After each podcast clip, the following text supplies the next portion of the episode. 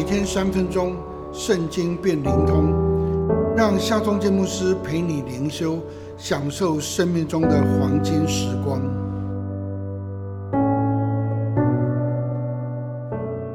诗诗记第四章第十四节，底波拉对巴拉说：“你起来，今日就是耶和华将西西拉交在你手的日子。耶和华岂不在你前头行吗？”于是巴拉下了塔伯山，跟随他的有一万人。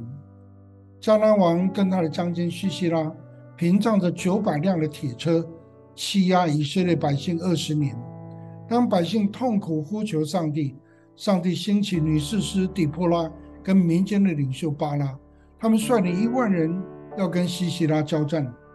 底波拉对巴拉说：“你起来，今日就是耶和华将西西拉交在你手的日子。”耶和华岂不在你前头行吗？上帝使西西拉的军队跟铁车全都溃烂，巴拉跟民众追杀他们，迦南军队全军覆灭，只有西西拉一个人下车逃跑。当上帝在巴拉的前头行，将西西拉一趟的铁车军队交在巴拉的手中，结果就是如此。